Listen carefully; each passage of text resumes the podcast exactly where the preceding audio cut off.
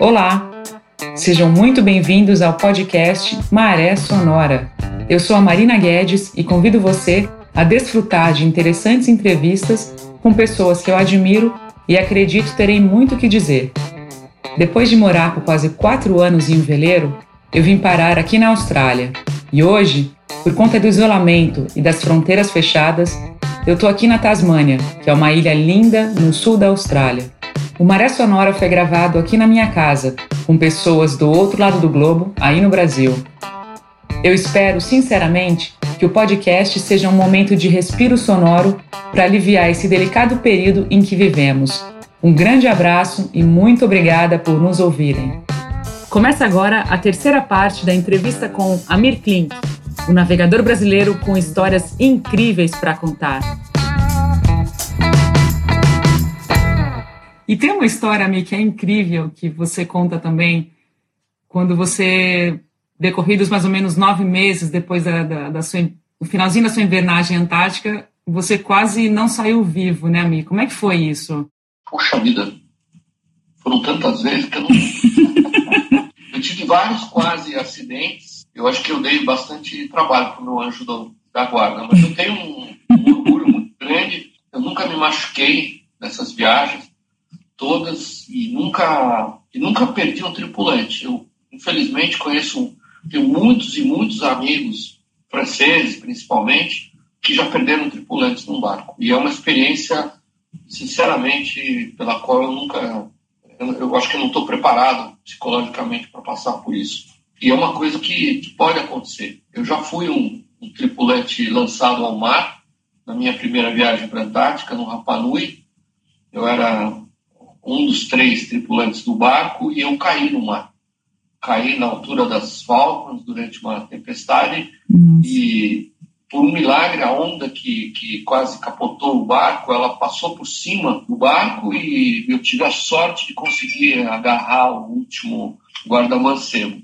Uhum. Quando eu terminei a, a, primeira viagem em volta da, da Antártica também, nessa história da euforia, uhul, tá acabando, não sei o quê, é, o barco deu uma semi-capotada bem na, na, na, frente da Georgia do Sul e eu podia ter me machucado, podia ter estragado a viagem. Fiquei preso no compartimento dentro do, do barco, entrou água no tanque de ar do motor, não consegui acionar o motor e foi uma, uma volta ao mundo onde o único instante em que eu precisava do motor era para manobrar no meio dos gelos para entrar em Gridvik, porque lá tem muito gelo, né? tem uma geleira grande de Nordenskjold, e ali você tem que usar motor, porque tem muito vento e muito gelo solto, e bem ali eu, eu consegui molhar o motor.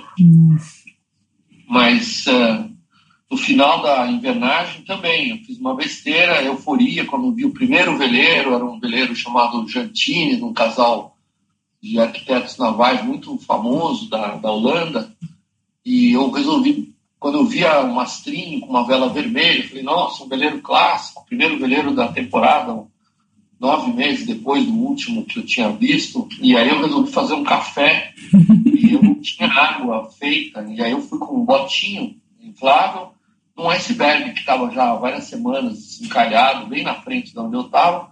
Ele tinha uma piscininha, ele tinha um degrau na, na parte mais baixa, hum. e com o sol, ali formava sempre uma piscina onde eu ia buscar água, porque ali a água não precisava derreter, já estava líquida, e água do, do gelo, super limpa. E na euforia de encontrar o primeiro visitante do segundo verão, eu não amarrei o bote, peguei a água, enchi o galão. Quando eu fui para o bote, o bote tinha ido embora.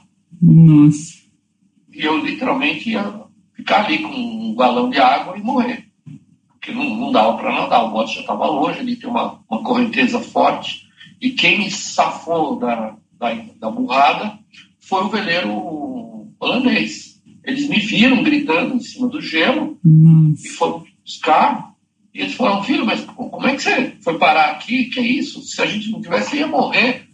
Aí quando eles souberam que eu estava um ano lá, eles não acreditaram. Não é possível que um cara tão irresponsável tenha sobrevivido um ano. Se a gente não aparecesse, o brasileiro ia morrer, morrer em cima do gelo. Nossa. Então foi. Aí eles falaram, nossa, mas se a gente não, não, não chegasse, você ia morrer. Eu falei, bom, se eles não chegassem, eu não teria vindo buscar água para fazer café.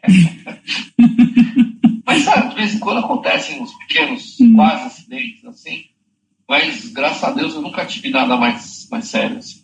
E eu nunca machuquei os barcos também. Assim. Eu sempre cheguei com os barcos em ordem. Isso eu me orgulho bastante. Quer dizer, eu nunca cheguei tudo rasgado, arrebentado, fazendo água, essas coisas. Eu, eu gosto quando a, a máquina chega bem cuidada, tudo funcionando. Dá, dá muito prazer uma, uma boa chegada. Eu achei engraçado quando a galera perguntava assim, a gente estava, sei lá, em alguma ilha, Fiji, alguma outra ilha aqui no, no Pacífico Sul, o pessoal perguntava, mas vocês já bateram num, num coral? Ainda vai bater. Se não bateu, é porque vai bater, né? Tem aquela piadinha entre, entre verejador, né? Que rola, achava... Nossa, é verdade. Essa região é impressionante, né? Qual que é a importância da, da série do Jerome para você nas, com relação às suas viagens para a Antártica? Eu acho que, assim, para muita, o Jerome é um dos caras que, de certa maneira, marcou a cultura náutica francesa e a própria cultura francesa. Teve alguns caras, é, o Eric Tabarly foi um deles, o principal talvez tenha sido o Bernard Montessier, mas para mim os três grandes nomes é, que me fizeram assim me apaixonar pelo, pelo mar foram as experiências do Montessier, que participou daquela volta ao mundo, que ele continua, faz uma volta e meia ao mundo e para num atol, no Tutanê, onde ele vive até, até morrer. A outra experiência incrível foi do Eric Tabali, que era um cara assim, de carreira meio medíocre na, na, na, Marinha Francesa, mas que genuinamente amava o mar e os barcos. E em tudo foi um visionário. Foi o primeiro cara que começou a, a imaginar os hidrofóis, os multicascos, os trimarãs, o, os barcos de os barcos para solitário com dupla masteração. Ele era um, um cara absolutamente incrível e era o terror de todos os jornalistas. Que quando ele completava uma, uma façanha, vencia a regata transatlântica em solitário, com um leme de vento quebrado, e o jornalista perguntava, mas você não acha que foi muito difícil, não sei o quê? E ele respondia essas perguntas, às vezes, que um jornalista faz, que são perigosíssimas. Né? com sim ou não. E ele respondia não, fazia um silêncio, e aí a jornalista entrava em pânico, ela não sabia o que responder, ela não entende nada dela oceânica, em solitário. Então, uhum. ele tinha essa característica e ele, acho que, torna a vela extremamente popular na França, para o homem comum, para o homem do campo, coisa que no Brasil não, nunca vai acontecer. Né? Vela no Brasil sempre vai ser visto como uma atividade de, de riquinhos, de sócio de clube, de elite, essas manias que a gente tem de, uh, de rotular tudo. Infelizmente, a gente se esforça muito para que isso, isso mude, mas eu acho, acho difícil. E o Tabali, ele virou um cara popular entre as pessoas simples, porque ele tinha esse jeito quieto, sim ou não, e um cara fisicamente é, impressionante, né? Com 70 anos de idade, ele tinha uma complexão física que um cara de 20 não, não tem. E os relatos dele são incríveis. E por último, o Jérôme Ponce. Jérôme, na primeira sequência de viagens com o Gerard Genichon, com o primeiro Damian, depois a experiência dele na Antártica com a Sally, que eu acho absolutamente incrível. O livro dela é incrível. O Jerome não é um escritor, ele não escreveu os, os próprios livros. O Gerard é um grande escritor, mas a Sally é uma grande escritora e ela tem uma característica espetacular. Assim, ela narra feitos espetaculares sem jamais usar a palavra minha aventura, sabe, essa forma de autoelogio, sem superlativos, hipérboles e essas coisas. Uhum. Ela, ela narra com, com, muitas, com muita pureza a experiência dela a felicidade dela de passar um ano com o Jerome sozinhos, os dois, na Baía Margarida, na, na Antártica, a felicidade de dar a luz uh, ao filho, só ela e ele dentro do barco, sem ninguém por perto, na Jorge do Sul. Eu conseguia, uns quatro anos atrás, colocar o Paraty 2, que é um barco grande, né, um barco de 30 metros, eu consegui colocar o barco exatamente na mesma baia onde o Jerome e a Sally deram a luz ao, ao Dion, primeiro filho deles ali. Olha e apareceu por isso foi a única vez que eu conheci, conheci o Dion, o filho. No mesmo dia, quando a gente foi para Great Viken, aparece o Dion comandando o, o Kotik, o barco do, do Oleg. Eu achei aquilo uma comandando o Damien, o barco do, do pai, do Jerome. Uhum. Conheci o Jerome no dia que a gente visitou o lugar onde ele nasceu, o Dion.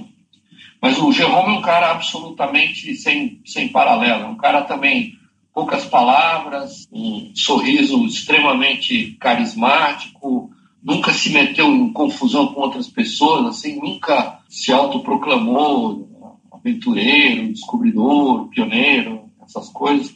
Eu gosto muito do jeito dele, muito, muito. É um cara absolutamente. Os dois são um casal muito, muito especial. E o livro, Amiro, o, o, é o Grande Inverno, né? Ele não tem na língua inglesa? Só em francês? É uma pergunta interessante. Você sabe que esse livro tinha em português. Tinha uma editora no Rio de Janeiro chamada Edições Marítimas, que era a loja de um antigo francês que faleceu casado com uma, uma brasileira.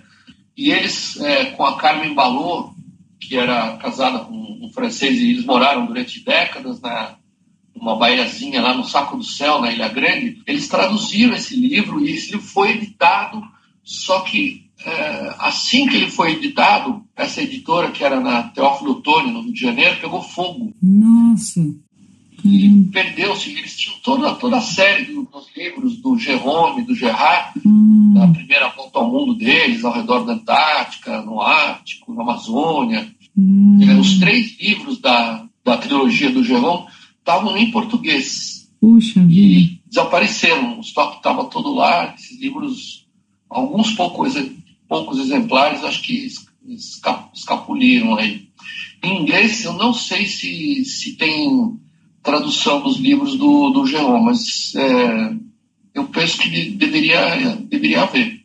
É, eu fiz uma, eu não, eu não, encontrei, eu tentei encontrar alguma versão em inglês, eu não consegui. Eu falei, puxa, deixa eu perguntar para o Amir também isso, se por acaso ele sabe. Não, eu não achei. No Google inicial, é, inicial que eu fiz, eu não achei. E... Tem mais facilidade com o francês, eu nunca, nunca tinha reparado, é verdade, acho que não tem. Que a Célia é australiana, né? Ela é daqui de Hobart, Ela é né? É Eles moram, na verdade, o Jerome ganhou o direito de morar nas Falklands por causa dela, porque ela era do, do Reino Unido e eles é, acabaram ganhando uma concessão lá gigantesca de terras lá. Eles têm, acho que, 17 ou 18 ilhas lá. Uhum a principal ilha das, da, do lado é, ocidental das Falklands, do lado mais perto da, da Argentina, é, é, Beaver Island, que agora tinha um barco brasileiro lá, esse barco da família Schurman. Eles iam fazer uma viagem para o Pacífico, com essa história aí da pandemia, eles acabaram abortando. Eles estiveram na, nas Falklands, fizeram essa viagem lá para Georgia do Sul, e a gente se encontrou na, na volta e eles ficaram hóspedes lá do é, do Jerome, lá, porque Beaver, é, a ilha, a ilha do Jerome, da, da Selig, é uma ilha que tem uma umas baías interiores extremamente abrigadas, um labirinto. E eles acabaram ficando lá durante a pandemia. Eles vieram há poucos dias para voltar para o Brasil. Você ouviu a terceira parte da entrevista com Amir Klink. E na semana que vem, o último episódio desta série. Um grande abraço e até lá!